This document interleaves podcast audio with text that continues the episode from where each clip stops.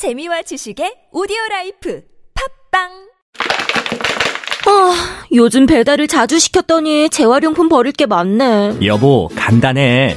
내용물은 비우고 용기는 헹구고 섞이지 않게 용기별로 분리해서 배출하면 끝. 오, 그런데 아파트에서 투명 페트병을 버릴 때 다른 플라스틱이랑 구분해서 버려야 한다는 건 알아? 그럼 색깔 있는 페트병과 일반 플라스틱은 평소대로 플라스틱 수거함에 투명 페트병은 투명 페트병 전용 수거함에 어때? 재활용품 분리 배출 쉽고 간단하지? 12월 25일부터 아파트에서는 음료 생수용 투명 페트병 분리배출제가 의무화됩니다. 자세한 사항은 120. 이 캠페인은 서울특별시와 함께합니다. 안녕하세요. 아나운서 정다은입니다. 깜짝 퀴즈. 노동자를 한 명 고용한 사업주, 사회보험 가입은 의무일까요? 선택일까요? 정답은 의무입니다. 사회보험은 노동자를 한 명만 고용해도 무조건 가입해야 하는데요. 그런데 사회보험료가 부담되신다고요? 걱정 마세요. 두루누리 사회보험료 지원 사업이 있으니까요. 10명 미만 사업에 월평균 보수 210만 원 미만 노동자와 그 사업주에게 고용보험과 국민연금 보험료를 최대 90%까지 지원합니다. 두루누리로 혜택은 팍팍 누리고 부담은 확 내리세요. 이 캠페인은 고용노동부 보건복지부 근로복지공단 국민연금공단이 함께합니다. 굽은 어깨 바로 잡자 바디로직 거북목을 바로 잡자 바디로직 굽은 등도 바로 잡자 바디 상체를 바로잡는 바디로직 탱크탑. 뻐근한 거북목, 구부정한 어깨와 등을 바디로직 탱크탑으로 쭉쭉 펴주세요. 이제 완벽하게 바로잡자. 골반, 허리, 거북목까지. 검색창에 몸매 교정 바디로직 서울시 승용차 마일리지 편 아들아, 이 미세먼지 줄일 방법이 없겠냐? 아버지 서울시 승용차 마일리지에 가입하는 거예요 자동차 운행을 줄여 미세먼지도 줄이고 그만큼 마일리지도 쌓아서 세금을 내거나 상품권을 챙길 수 있거든요 오, 너는 계획이 다 있구나. 공기도 맑게 하고 혜택도 받고 참으로 시적절하다. 미세먼지 비상저감 조치 발령 시 차량을 운행하지 않으면 3,000포인트도 추가로 받을 수 있어요 아들아, 네가 자랑스럽다. 서울시 승용차 마일리지 홈페이지 또는 120으로 문의하세요 이 캠페인은 서울특별시와 함께합니다.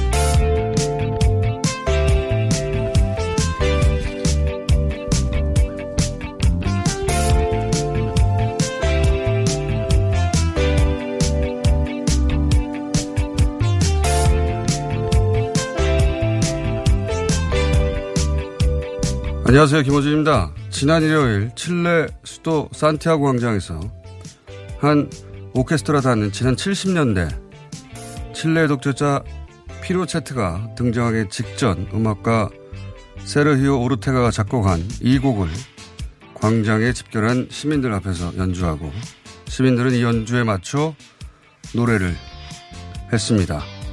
엘 푸에블로 우니도 하마세라 벤시도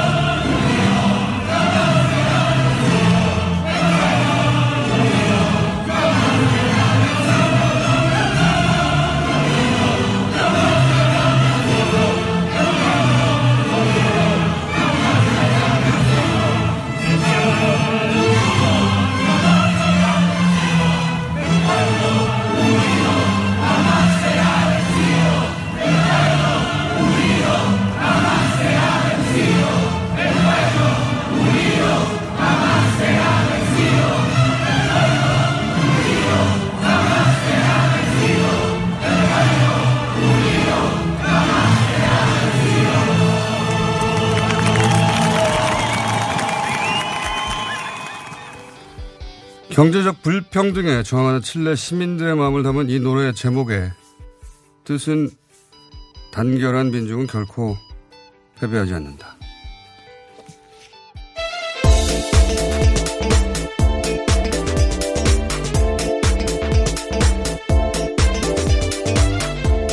TBS의 류밀입니다. 네.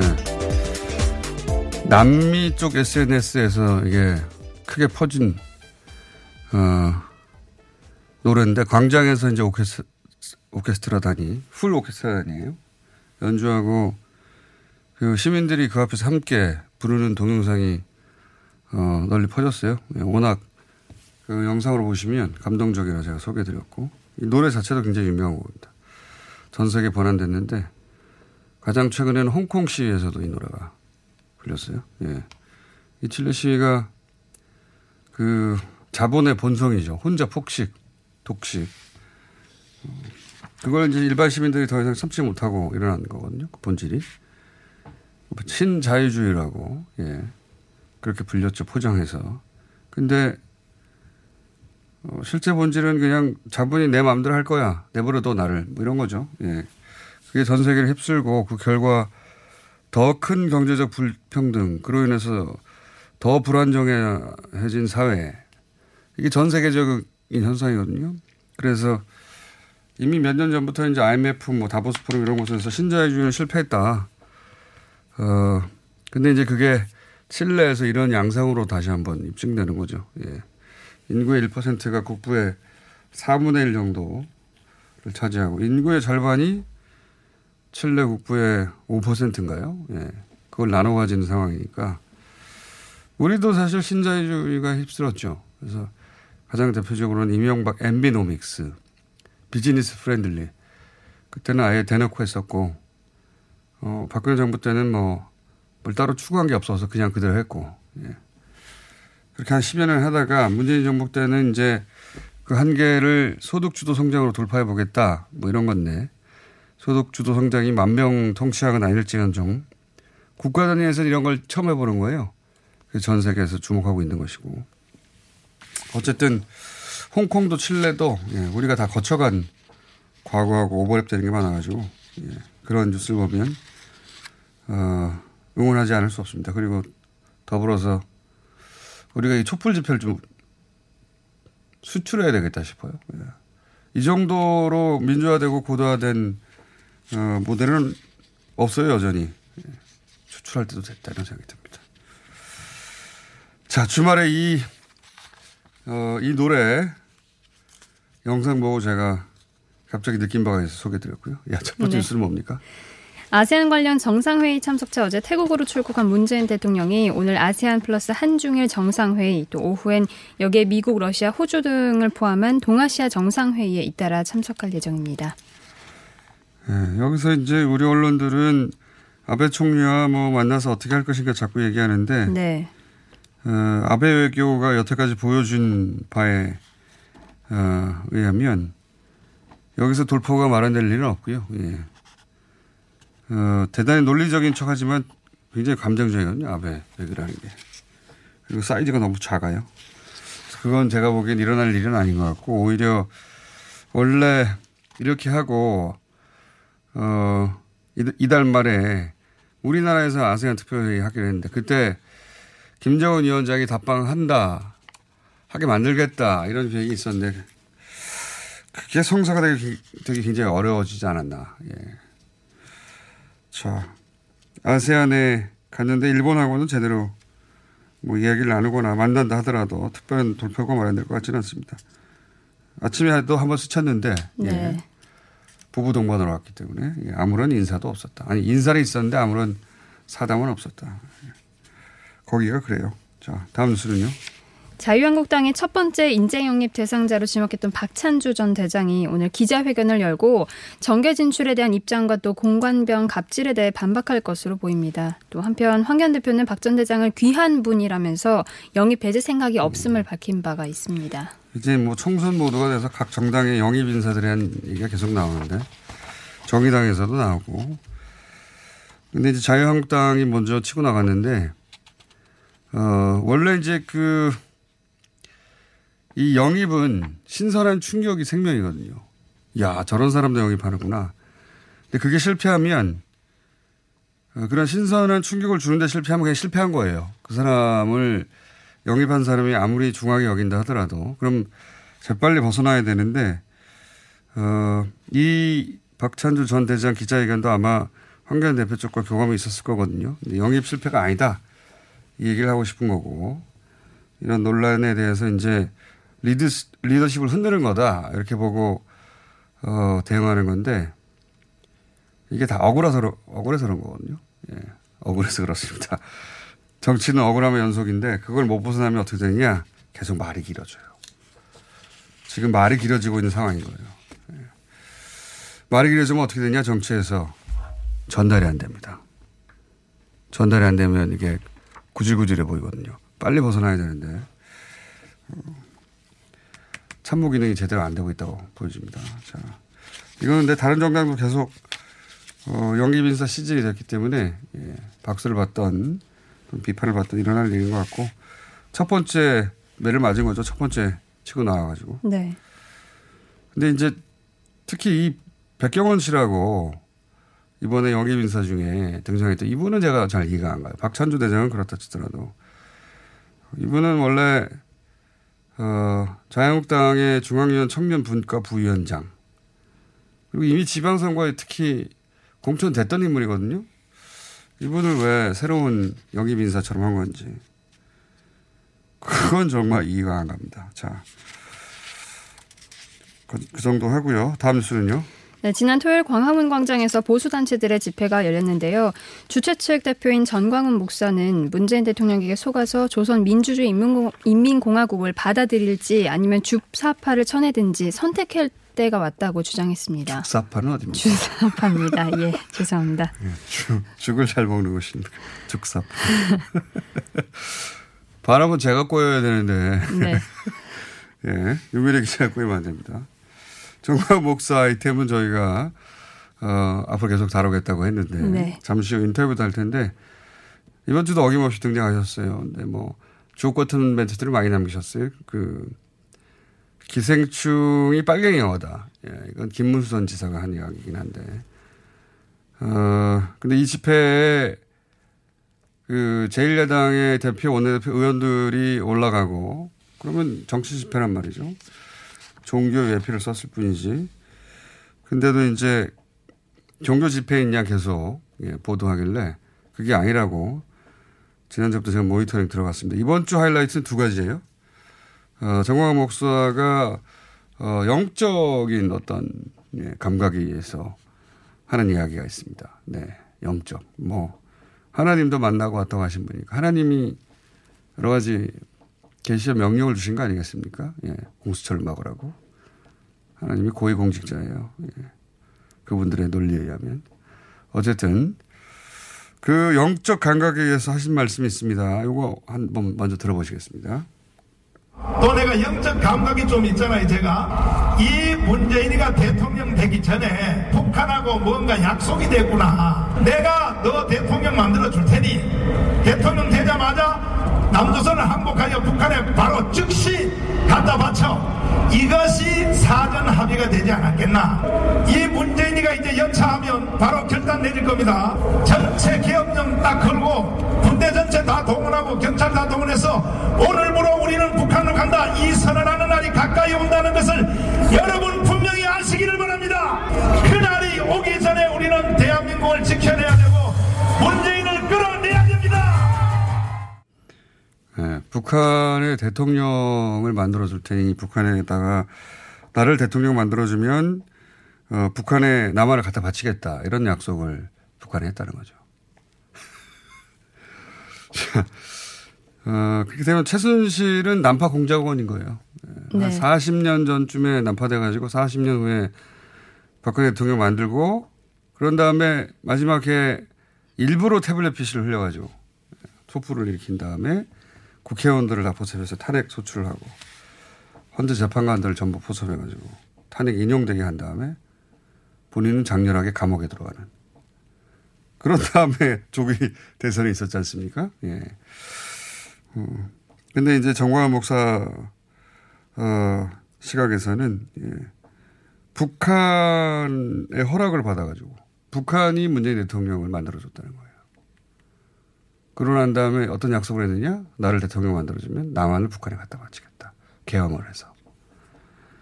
어, 이런 거는 음모론도 아닌데 음모론에 대한 모독이에요. 이런 걸 음모론이라고 하는 것은. 음모론도 다 최소한의 뼈대가 있거든요. 이건 잠꼬대입니다.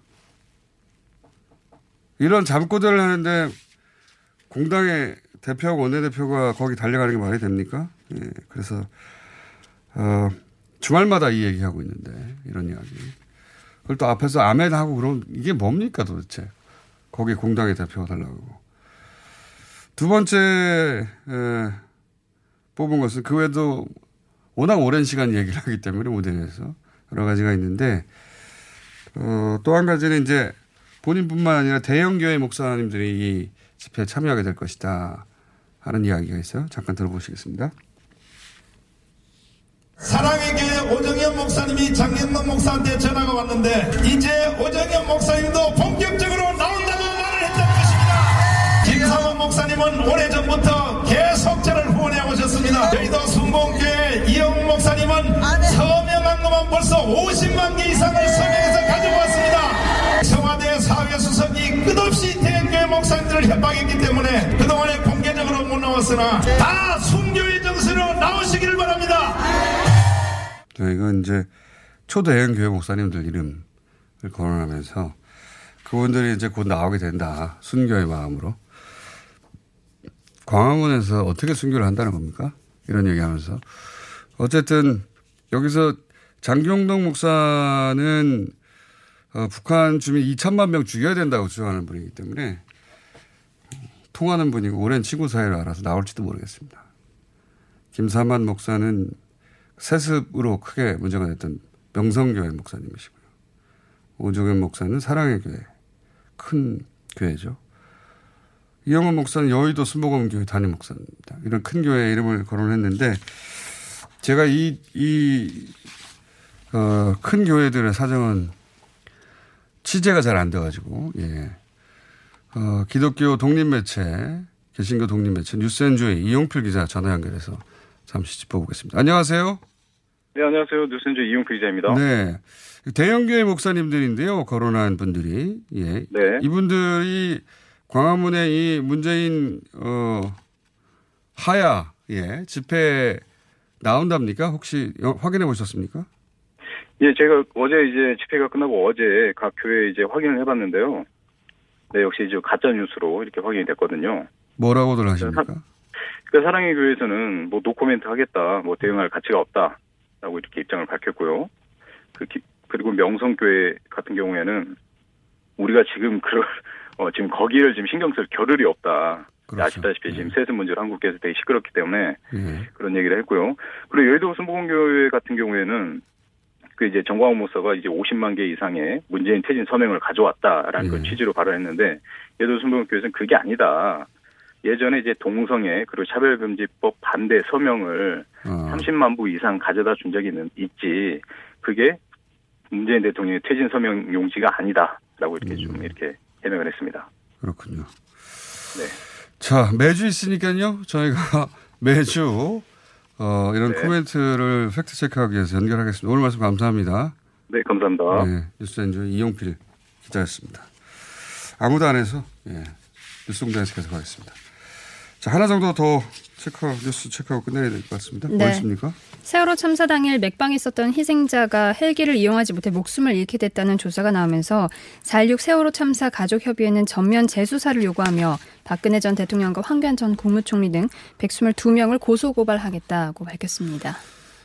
아, 이건 진짜 이해하기 힘들어요. 힘들다기보다 이제 그 사, 대형 사고 현장이라는 게 워낙 복잡하기 때문에 어, 우리가 예상치 못한 어, 좀 어이없는 실수도 있긴 하거든요. 근데 이번 경우에는 도저히 이해가 안 가는 게, 어, 이제 아직 사망이 확정되지 않은 학생들, 학생을 헬기로 금방 실을 수 있는데 헬기가 왔는데도 불구하고 배로 다시 시간 이동시켰다. 마지막 순간에, 어, 이걸 만약에 실수라고 합시다. 사망이 확정됐다고 이해해서 그렇게 했다고 칩시다. 억지로 이해한다고 쳐요. 근데 연결해서 더더욱 이해 안 가는 것은 이 당일 발견된 오후에 발견된 희생자들이 대부분 배 인근에서 발견됐는데 10km 떨어진 곳에서 발견된다고 문서를 만들었단 말이죠. 그렇다는 얘기는 뭐냐면 침몰 지역 상공에서 수색을 안 했다는 얘기예요. 당일날. 헬기는 팽목항에 다 대기하고 있고 당일날 오후에 수색을 안 했다는 얘기입니다. 그냥 침몰한 지역에서 뭐 10km 떨어져 있으면 그 수색 범위가 넓어서 나중에 발견할 수도 있어요. 근데 배에서 15m 떨어진 곳에서 발견됐다. 수색 안 했다는 거예요. 이게 어떻게 있을 수 있는 일인지 도무지 이해가 안 가고. 예. 그래서 세월호 참사 전면 재수사는 너무 당연한 것 같습니다. 예. 오늘 여기까지 하겠습니다. TBS의 류밀이었습니다. 박지희 씨, 코업이 또 완판됐네? 재구매가 많아서 그런 것 같아요. 먹어보면 아침이 다르다고 하잖아요. 오빠들은 어때? 아홉 가지 멀티비타민의 페루산 마카가 콜라보돼서 그런지 아침 활력이 달라. 코업 진짜 좋아. 나는 먹은 날과 안 먹은 날 차이가 확 나더라고. 코업 안 먹으면 너무 불안해. 팟캐스트 유일! 멀티비타민과 페루산 마카의 환상적인 콜라보. 검색창에 코어업 검색하세요. 긁지 말고 뿌리세요 글루타셀 아직도 무작정 긁고 계신가요? 지금도 밤마다 긁어대는 아이 때문에 고민이신가요? 미친 듯이 가려울 때는 긁지 말고 글루타셀을 뿌려보세요. 약국이나 검색창에서 리얼한 후기를 확인해 보시고 많은 사용자들이 인정한 특허받은 글루타셀 스프레이로 긁지 않는 편안한 밤을 보내세요. 긁지 말고 뿌리세요 글루타셀 모닝똥? 제겐 사치였죠. 내가 토끼인지 토끼똥이 나인지 내가 변을 본 것인지 변을 당한 것인지 나는 바나나이고 싶다. 간혹 구렁이이고도 싶다. 아 큰일 났네. 이거 이러면 다 죽어. 미궁 대장사랑 이거 먹고 제가 한번 볼일 봐가지고 네. 바나나 나오는 바람에 원숭이들이 들고 그래가지고 어우 한 몇십 마리가 달라붙어가지고 아침마다 원숭이를 불러 모으는 미궁 대장사랑이었습니다. 서울에선 난방 부문이 미세먼지를 가장 많이 배출한다는 사실 알고 계신가요? 서울시에서는 가정용 일반 보일러를 친환경 콘덴싱 보일러로 교체 시 20만 원을 지원합니다. 미세먼지는 줄이고 에너지 효율은 높이고 연 13만 원의 난방비 절약까지 일석삼조. 가정용 일반 보일러를 친환경 콘덴싱 보일러로 교체하세요. 자세한 사항은 120 다산 콜센터로 문의하세요. 이 캠페인은 서울특별시와 함께합니다.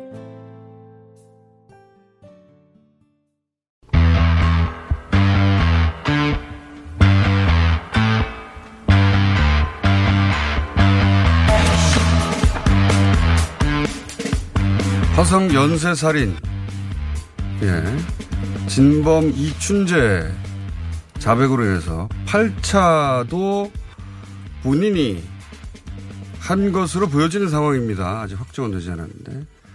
당시 옥살을 했던 윤모 씨에 대한 재심 청구가 준비 중에 있습니다. 지금 현재. 어, 지난 토요일이었나요? 그것이 알고 싶다에서도 이 사안을 짚었는데 윤 씨의 변호인 박준영 변호사님 스튜디오에 모셨습니다. 안녕하십니까? 네, 반갑습니다. 오랜만에 뵙겠습니다. 예, 예. 오랜만입니다. 예. 굉장히 바쁘시더라고요, 요즘. 요즘 많이 떴죠.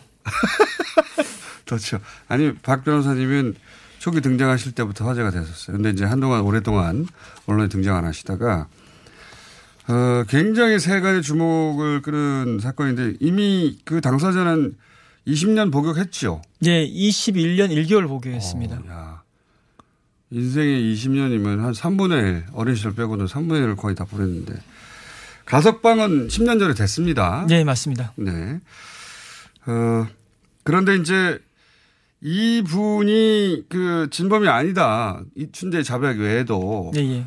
진범이 아니다고 할 만한 여러 가지 정황들이 지금 보도되고 있는데 그 중에서, 어, 본인이 직접 쓴 진술서가 아니라, 어, 당시 경찰이 대필해줬다, 진술서. 이런 내용이 있죠. 좀 소개해 주세요. 일단은 제가 말 조심해야겠다는 생각도 하고 있고요. 예. 또 사건의 어떤 전후 상황에 대한 설명을 좀 충분히 한 상태에서 대필 진술서가 있다라는 얘기를 했어야 되는데 네. 그 부분에 대한 설명이 제가 부족했다 생각합니다. 오. 그래서 이건 또 제가 바로잡을 책임은 저한테 있고 네. 좀 바로 잡아 주시죠. 예, 네. 어떻게 대필- 알려졌는데 어떻게 바로 잡아야 하는지. 예. 대필 진술서가 있는 건 분명한 사실입니다. 예. 근데 그 대필 진술서를 통해서 우리가 제기할 수 있는 의혹의 범위는 제한적이라고 생각합니다. 아, 그러니까 왜냐하면 경찰이 만들어냈다는 의미인데 대필은 그건 그 정도는 아니에요. 일반이 받아들일 때는 예, 예. 그건 아니다. 무슨 건 무슨 의미냐면은 이 사건이 발생한 때가 1988년 9월이었습니다. 예. 그리고 윤모 씨가 근무가 된 것은 10개월 후입니다. 예. 1989년 7월입니다. 예.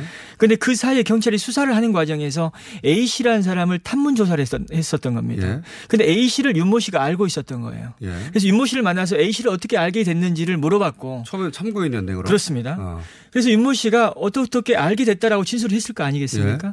근데 그걸 또 기록으로 나- 남겨야 되는데 윤모 씨한테 좀 써서 달라고 하니까 윤모 씨가 내가 못 쓰니까 경찰이 써달라라고 했던 것 같아요. 아. 그래서 경찰이 윤모 씨의 동의를 받아서 그 당시에. 대필 자수서를 쓸, 쓸 가능성이 굉장히 높습니다. 어.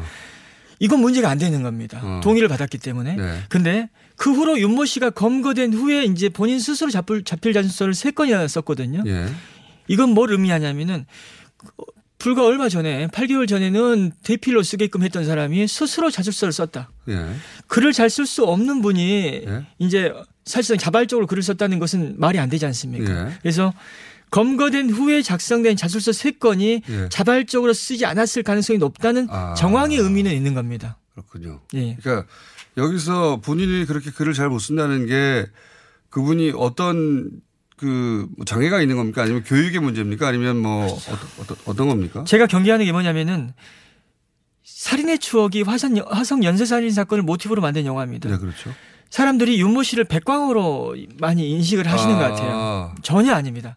이분은 초등학교 3학년을 다니지 못하고 그만두긴 했지만 예. 그래서 지적 뭔가 지식이 부족한 건 맞지만 살아가는 지혜는 풍부한 사람입니다. 아, 그러니까 굉장히 똑똑하십니다. 지적 장애가 있는 게 아니라 네, 예. 뭐그 초등학교를 졸업했을 뿐 초등학교 졸업 못했습니다. 아, 저, 졸업하지 못했을 뿐 예. 이분이 지적 장애가 있는 건 전혀 아니다. 전혀 그러니까 아닙니다. 영화 예. 때문에 그렇게 생각하시는 분들이 많은 그렇게 거죠. 생각할 수도 있으니까 그게 음. 경계 저희는 경계하는 겁니다. 어쨌든 그게 이제 강압에 의한 진술일 수도 있다. 진술일 수도 있다. 저, 작성된. 저 는 그렇게 봅니다. 알겠습니다. 네. 그리고 이제 채모가 많이 거론됐어요. 이 채모가 당시에 발견됐는데 그때 당시 감정서를 보면 그 채모가 어 지금 거론되는 윤 씨와 윤모 씨와 동일한 동일의 채모로 볼 수 있다. 이렇게 단정함으로써 어 이게 사실상 결정적인 증거가 된 거 아닙니까? 음, 맞습니다. 지금 새로 어 나온 것은 어떤 새로운 사실이 나온 겁니까 여기서? 이 사건 당시 1989년입니다. 예. 윤모 씨가 검거됐을 때가 저희 나라의 데- DNA 검색 DNA 검사 기술이 도입된 것은 1992년입니다. 네. DNA 이전에는 지문이나 뭐 혈흔이었던 겁니다. 예. 근데 지문과 혈흔과 별도로 예. 채모 감정을 통해서 범인을 특정한 첫 사례입니다. 이 사건이. 아, 이 사건이. 근데 사건 현장에서 발견된 채모와 윤모 씨의 채모가 동일 동일인의 곳으로 보인다라는 게 당시 국가수 감정 결과인데 예. 근데 감정 결과가 너무 단정적이에요. 그리고 지금의 이 감정 결과에 대해서는 뭐라고 비판이 제기되냐면은 기술이 지금 훨씬 더 나아졌으니까 예, 뭐라고 합니까? 지금의 과학으로 그 당시의 과학을 지금 검증하고 있는데 그렇죠. 이 감정은 너무 성급했고 네. 그 근거도 부족하고 네. 지금의 과학으로는 이건 도저히 받아들일 수 없는 감정 결과다라는 아. 얘기가 나오고 있습니다. 그 기술적 한계가 있었는데 너무 단정적으로 그 결론을 냈군요. 그 당시에 기술적 그 당시에 어떤 과학이 왜 그렇게 감정했는지에 대해서는 좀 더 확인을 해봐야겠습니다만 일단은 너무 성급했던 건 맞는 것 같습니다. 근데 그 이런 보도도 있던데 지금의 기준으로 보자면 오히려 윤 씨가 아니라 이춘재 씨가 근무했던 전기회사로부터 생산된 어떤 금속 물질이 나온 것으로 봐야 한다. 네. 이런 왜냐- 이야기도. 그건 맞, 맞는 이야기입니까? 왜냐하면 이춘재가 들어가기 전에 다녔던 회사가 전기회사인데요. 네. 거기서 알루미늄, 뭐 망간, 티타늄을 다뤘다고 합니다. 네. 그래서 이춘재가 근무했던 회사 와더 연결된다라는 얘기가 나오는데 아, 왜냐하면 채모에서 나온 금속 물질을 분석해서 예, 예. 근데 어. 여기서 또 오해하면 안 되는 게 그럼 이춘재가 그 전기 회사에서 무슨 일을 했는지를 또 확인해야 되는 겁니다. 그렇죠. 예. 어쨌든 그, 그 시절 30년 전에 이 감정서로 단정한 것은 대단히 섣불렀다. 과학적으로. 예. 국가수가 사과해야 될 사안입니다. 이 사건. 알겠습니다. 그 외에도 어, 현장 검증에서 윤 씨가 소아마비 장애를 갖고 있는데 1km 떨어진 거리까지 가서 한밤에 담을 넘어서 범죄 현장에 들어갔다. 그래서 그걸 재현해 봤더니 혼자서는 그 장애가 있으니까 담을 못 넘어서 지켜보던 경찰이 담을 넘는 걸 도와줬다. 뭐 이런 식의 이야기도 있는데 그것도 맞는 이야기입니까? 담을 현장 검증 과정에서 넘었는지 넘지 못했는지에 대해서는 지금 윤모 씨도 기억이 정확치는 않습니다. 다만 음. 내 다리 상태로는 넘기 어려웠을 것이다. 넘었다 하더라도 도와줬을 것이다라고 얘기하고 있습니다. 음. 근데 여기서 우리가 더 나아가서 우리가 살펴봐야 될 부분은 뭐냐면은 음. 담을 넘어가는 것도 문제지만은 담을 넘어서 들어가서 그 방에 침입하는 과정에서 윤모 씨의 다리 상태로는 도저히 설명할 수 없는 문제가 있습니다. 아, 그래요? 방문 턱이 있고요. 예. 방에 들어가면 또 책상이 있고 거기에 책꽂이까지 있는 상황에서 예. 이분은 자연스럽게 담, 그곳을 아, 다 되는 예? 은밀하게 소리 소문 없이 어떤 뭐 어떤 소리 소문 없이 넘어갈 수가 없습니다. 음. 근데 그 현장 검증 재현을 검사 앞에서 했거든요. 예. 검사가 그 광경을 봤을 겁니다. 왜냐하면 아, 사진에 그렇죠. 찍혀 있으니까. 예. 저는 검사가 이 사건 수사 과정에서 윤모 씨가 범인이 아닐 가능성을 충분히 의심할 수 있었다고 저는 생각합니다. 어, 그리고 이제 언론 오늘 시간이 없다고 하시니까 아, 예. 오늘 좀 급하게 진행해 보겠습니다. 예, 예. 제가 이렇게 급하게 진행하는 이유가 죄송합니다. 3분 후에 가셔야 되거든요. 마지막으로 하나 더. 그 저런 내용이 있지 않습니까? 말씀하신 내용 중에 이춘재의 진술, 예, 이번에 예. 나온 진술에 의하면 범인이 아니면 도저히 알 수 없는 내용이 있다. 이거 공개 안 하셨는데 예. 공개하실 수는 없나요? 내용이 뭔가요? 제가 이- 입이 그렇게 무거운 사람은 아니에요. 말하고 싶은 왜 굴뚝 같아요. 근데 예. 왜 말을 못하냐 설명을 예. 드릴게요.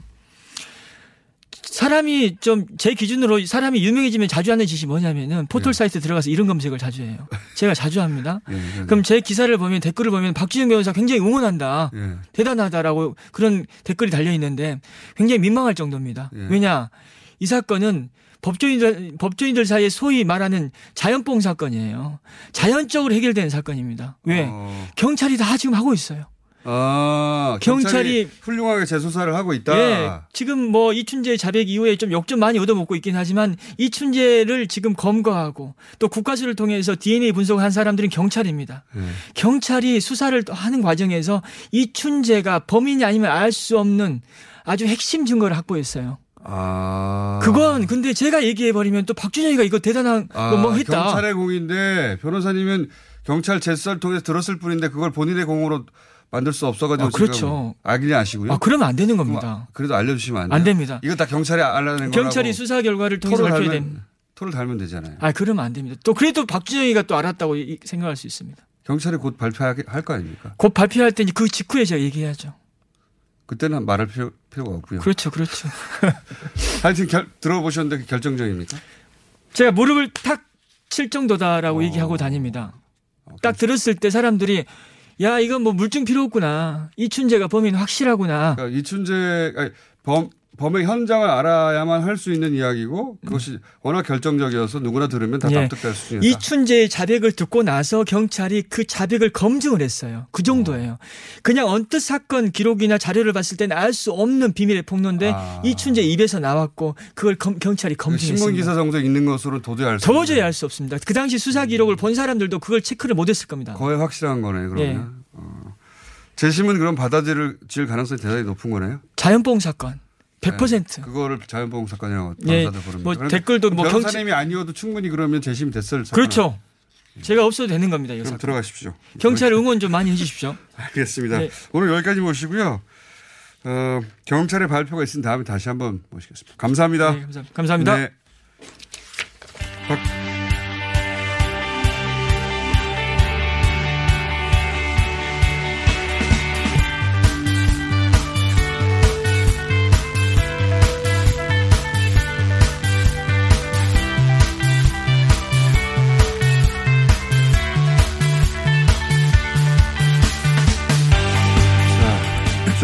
급하게 말씀하시고 나가셨네요. 네. 그렇다고 합니다. 자, 총선 시즌이 이제, 어, 6개월도 안 남았습니다. 총선 시즌이 시작됐습니다. 총선 6개월 얼마, 6개월도 안 남았고 총선 시즌이 시작됐다. 오랜만에 덩치 매치. 윈지코리아 박시영 대표 나오셨고요. 네, 반갑습니다. 박시영입니다. 네. 인사이트 K 배종찬 연구소장 나오셨습니다. 안녕하십니까. 안녕하십니까. 헤어스타일은 머리가 더 위로 솟았네요. 네. 그 젤입니까? 스프레이입니까? 다 합했습니다. 아침에 얼마나 시간이 걸립니까? 그거 만드는데. 뭐 금방입니다. 숙달 돼가지고. 번개같이 30초 이내로. 자. 다른 걸 바꾸시면 안 돼요? 어, 공장장이 원하시면 바꿔야죠. 자, 오늘 모신 이유가, 어, 조국 국면이 빠르게 수습되어 가는 정치적으로는, 예. 대중적으로는 아닐지언정 정치적으로는 다음 국면으로 정당들이 다 넘어갔어요. 총선 국면. 음, 네. 그러면서 이제 지지율도 어, 그 이후 국면의 지지율이 발표되기 시작하고 그다음에 인재 영입들 이야기 나오기 시작하고 그다음에 불출마 선언들 나오고 제3지대 나오고 막 합니다. 드디어 총선 때 선거 때 나올 이야기들이 막 나오기 시작했는데 우선 어, 갤럽 기준입니다. 지난 29일 30일 전국 만 19세 이상 1000명 대상으로 조사해서 95% 신뢰 수준 표본 오차 플러스 마이너스 3.1. 이 결과에 따르면 정당 지지율 더불어민주당이 40% 자유한국당 23%로 어, 조국 전국에서 거의 한 자리로 붙었다가 네. 조국 국면 이전으로 되돌아가 버렸어요. 이게 왜 네. 이렇게 된 겁니까? 어, 일단 조국 정국 과정에서 한국당이 재미를 좀 봤는데 많이 봤죠. 많이 네. 봤죠. 근데 리얼미터 조사로는 하루 역전된 적도 있어요. 네. 하루지만 이 닥공이라고 있지 않습니까? 축구로 보면 닥치 네. 공격, 네. 닥공을 하다가 스텝이 좀 꼬였다. 첫 번째는 왜냐하면 전광훈 목사 같은 분들 있잖아요. 저질 막말의 대명사인데 이런데 얹혀가려고 했거든요. 저도 그 전략적으로 이해가 잘안 갑니다. 네, 그래서 이제 비난을 어, 집중적으로 받았죠. 표적이 됐고요. 그 다음에 이제 무엇보다도 교만하고 오만한 세력으로 낙인 찍혔죠. 이게 표창장, 표창장 공천 가산점, 영입 인사. 네. 이 과정 속에서 어, 굉장히 지탄을 받았는데 한국당으로서는 굉장히 두고두고 아픈 대목입니다. 왜냐하면 차기 총선에 있어서 현 정권 심판론을 내세우면서 현 정권이 뭐 경제 무능 뭐 이런 얘기 하면서도 오만한 세력이다. 이걸 가지고 낙인을 찍으려고 했거든요. 조국 인사 문제 관련해서. 그런데 본인들이 오만한 세력으로 다시 낙인 찍히게 됐거든요. 그래서 이제 중도층들이 지금 어, 다시 떠나기 시작했는데 관심을 가지다가 어, 이 부분이 굉장히 한국당으로서는 어, 두고두고 후회되는 대목이 될 것 같습니다. 굉장히 큰 찬스였는데요, 사실. 네, 반사 이익이 사라진 거죠. 그러니까 조국 전 장관 논란 당시에 반사 이익을 본 거잖아요. 그러니까 자유한국당이 잘해서가 아니라 이 논란에 대해서 부정적인 여론이 커지니까 그것이 이제 자유한국당에 대해서 무당층에 가 있던 무당층이 보수 성향이 강해요. 그런데 네. 이 무당층에 가 있던 샤의 보수가 그러니까 자유한국당 쪽으로 일시 임시 유입이 됐던 것이 이 반사이익이 사라져 버린 거죠. 근데 반사이익이라 네. 하더라도 어쨌든 온 걸 잡을 수 있는 찬스가 있었지 않습니까? 그렇죠. 잡으려면은 네. 잡으려면 그물이 있어야 되는 거죠. 그 그물은 내부 개혁이거든요. 그러니까 반사 이익은 외부적인 것이잖아요. 그러니까 내부 개혁, 인재 혁신 이런 모습을 동시에 보여줬더라면 이 그물로 잡을 수가 있었는데 결국엔 떠나버린 거 놓쳐버린 그러니까 거. 한국당이 네. 잘해서 중도층들이 한국당 쪽에 좀 지지를 어, 입장을 가진 네. 게 아니잖아요.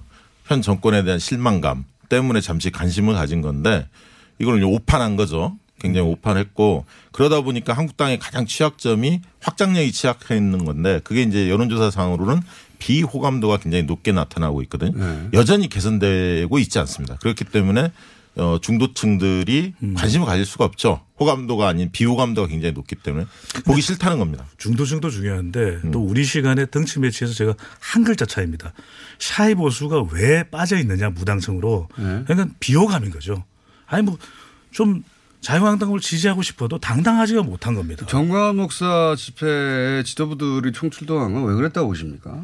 그래서 저는 이걸 저도 그게 잘 이해가 반사 이익에 올라탄 거죠. 사실 이렇게 가서는 안 되고 자유한국당의 이 자체적인 목소리를 내수했어야 되거든요. 그런데 사실은 이런 이 보수적인 움직임에 아무런 자유한국당의 자신들의 목소리가 아닌 그냥 올라타는 형태. 네, 대통령 뭐 하야 이런데. 예. 착각인데요. 예를 들면 반 문재인만 가지고 총선에 승리할 수 있다 이렇게 본 거죠. 저는 그렇게 봤다고 봅니다. 그렇기 때문에 지금 영입 반 문제를 다 모으자. 다 모으자. 그러면 이긴다 이렇게 본 건데 네. 지금 대통령 지지도 40% 중반대 나오지 않습니까? 네. 후반대 중후반대가 나오고 있는데 정치적 지지도가 더 중요하거든요. 예. 대통령을 지지할 거냐 지지하지 않을 거냐 정치적으로 이렇게 총선을 판단하는데 대통령 국정수행 평가보다 어, 정치적 지지도가 더 높게 나오고 있습니다. 네. 어, 그런 것들을 감안, 어, 감안하면 어, 과연 반 문재인만 가지고 총선에 승리할 수 있을까? 이건 착각이다. 결국은 내부의 혁신을 해야 하는데 내부 혁신에 눈 감고 있다 이런 겁니다. 그렇기 때문에 지금 최근에 이제 황교안 대표가 다시 장애로 나가겠다. 시도당에 돌아다니면서 다시 장애로 나가겠다 이렇게 뭐- 하고 있는데 자유한국당의 지지율이 가장 높았던 시즌이 장애 때문인지 아닌지 모르지만 장애를 돌 때 제일 높았으니까 그렇습니다. 지금 그 좋은 기억인 것 같아요. 근데 그게 착각인 거죠. 그때 여론조사 해보면 황교안 대표에 대한 비호감도가 굉장히 높아졌거든요. 장애 집회를 계속 고수하면서 당 지지도도 더 하락했었습니다. 본인은 장애를 돌아서 당 지지율을 스스로 끌어올렸다고 생각하시는 것 같아요. 그러니까 본인은 원내가 아니다 보니까 할 일이 없다고 생각하시는데 지금 당 혁신할 게 한두 가지가 아니죠. 사실은. 그 영입 인사는 왜 이렇게 라인업이 됐을까요? 근데 영입인사에서 제일 중요한 것은 세 가지가 갖춰져야 되거든요. 참신. 꼭 세 가지를 말씀하세요. 아니 어떻게든 세 가지를 만들어내시는 걸로. 다음번 줄인 때는 네 가지로 할게요. 예. 참신. 두 가지나 네 가지 정도로 해주세요. 세신, 혁신. 참신, 세신, 혁신. 아니 근데 이게 돼야 되거든요. 삼신. 삼신. 이게 돼야 비호감이 개선돼요 일단은. 또 하나는 또 뭐 이미지도 개선되고 파격입니다 이게. 그래서 그렇죠. 중, 중도층도 놀라서 아니. 오, 이런 사람도 왔구나 이런 네. 게 원래 영입 없고요. 인사에. 아까 있던 반 문재인에 꽂혀 있어서 그럽니다. 그렇기 때문에 적폐청산 과정에서 피해자라고 자기들이 보고 있는 사람들을 영입을 막 하거든요. 음. 이진숙이 누굽니까? 노조 탄압의 대명사 아닙니까? 이런 분들 공간 공간명 갑질의 대명사인 박찬주 뭐 이런 사람들 왜 굳이 이렇게 놀라야 될 네. 사람들 골랐는지 근데 모르겠어요. 그랬던 이유 자체가 계속해서 팔이 안으로 굽는 거죠. 좀 더 외연 확대를 해야 되는데 지금 한교안 대표 리더십을 보더라도 우리가 내부 총질이라는 발언을 할 때가 위기거든요. 그러니까 쓴소리를 듣고 비호감을 호감으로 개선해야 되는데 이럴 때는 분명히 이 쓴소리 또 내부 총질도 필요합니다. 그런 이 내부 개혁의 목소리를 들어서 변신시켜야 되는데 이런 것에 대해서 굉장히 못마땅해하는 발언을 하게 억울하신 되거든요. 것 같아요. 제가 네. 이제 하나만 더 말씀드리면 인재 영입 전에 총선 기획단 발족을 했어요. 한국당이.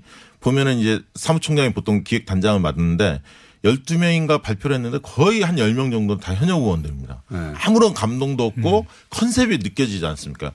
컨셉이 느껴지지 않습니다. 총선 기획단 굉장히 중요하거든요. 민주당도 이번 주에 이제 발표할 텐데 면모를 한번 보려고 합니다. 어떤 컨셉을 가지는 과연 청년을 대변하는 정당으로 이게 나가겠다는 의지가 담겨 있는지 그거는 이제 총선 기획단 면모를 보면 판단할 수 있거든요. 어떤 식으로 총선을 치룰지. 근데 그때 아무런 느낌 못 줬고 인재 영입 과정에서 완전히 망했죠. 예를 들어서 이것도 잘 이해가 안 돼요. 백경원 씨 같은 경우에는 자유한국당이 공천을 받았잖아요 이미. 그렇죠. 지방선거에. 왜 이분을 새로운 영입처럼 이렇게 포장했을까요? 난 그게 도저히 이해가 안 가요. 청년층에서 데려올 만한 사람이 없다 보니까 급조한 게 아닌가 싶습니다. 왜냐하면 숨겨질 수 없는 거 아닙니까? 아니 인재 영입 전쟁에서 먼저 좀 치고 나가야 한다 이런 강박관념이 좀 있었던 것 같아요. 원래 뭐 지난번 선거 때 한번. 어, 민주당 쪽에서 지난번에 문재인 당대표 시절에 그걸 굉장히 잘했지 않습니까? 그걸로 재미를 봤죠. 표창원 그렇죠. 의원부터 시작해가지고 재미를 봤죠. 그러니까 이제 조국 정국 과정에서 뭔가 한국당이 기세를 올렸기 때문에 수많은 인재가 몰릴 거다 이렇게 착각을 했던 것 같아요. 그러다 보니 뭐 막상 해보니 올리는 사람이 별로 없는 거야 최근에는. 청년 대표로 내세울 사람이 없어서 백경원 씨를 했다? 저는 그렇게 봅니다. 근데 이미 공천을 했는데요. 그러니까 그게 어떻게 숨겨지죠? 이게 이게 이런 겁니다. 그러니까 본인의 본인의 기득권을 내려놓으면은 좀더 넓은 풀에서 인재를 확보할 수가 있거든요. 근데 비슷한 성향의 인물들을 주위에서 찾기 마련인 거잖아요. 그러니까 박찬주 전 육군 대장과 관련해서도 여러 가지 지금 잡음이 있음에도 불구하고 계속 고집을 하는 이유를 모르겠어요. 왜냐하면 중도 쪽에서는 좀 더 군 개혁이나 또는 안보를 이야기할 수 있는 인물들이 분명히 있는데도 불구하고 두 가지를 안 하는 겁니다. 하나는 아 세 가지에서 두 가지로 바뀌었네요. 그러니까 하나는 뭐냐면 공모를 안 해요. 넓게 공모를 해보면 분명히 괜찮은 사람이 하겠다는 사람이 있습니다. 또 하나는 발굴이죠. 왜냐하면 새로운 사람을 끊임없이 발굴해내야 되는데 이른바 이번의 경우는 대부분 보면 느낌이 지인 찬스예요. 엄마 아빠 찬스도 아니고 지인 찬스죠. 주변의 사람들이 왠지 추천했을 법한 인물들이잖아요. 근데 이게 이게 네, 그 목사님이 했을 것이다. 인재 영입을요 더 먼저 하면 굉장히 어려움이 겪는 게 이런 문제 때문에 그런 건데요. 먼저 비워야 사람이 들어오게 돼 있습니다. 네. 근데 비우려면 현역들이 불출마를 해야 하거든요. 그리고 험지 출마 중진 의원들 이런 뭐- 뭔가 희생과 자리가 결단 나야 사람을 채우죠. 그렇습니다. 이런 게 뭐. 선행돼야 하는데 그런 게 없잖아요.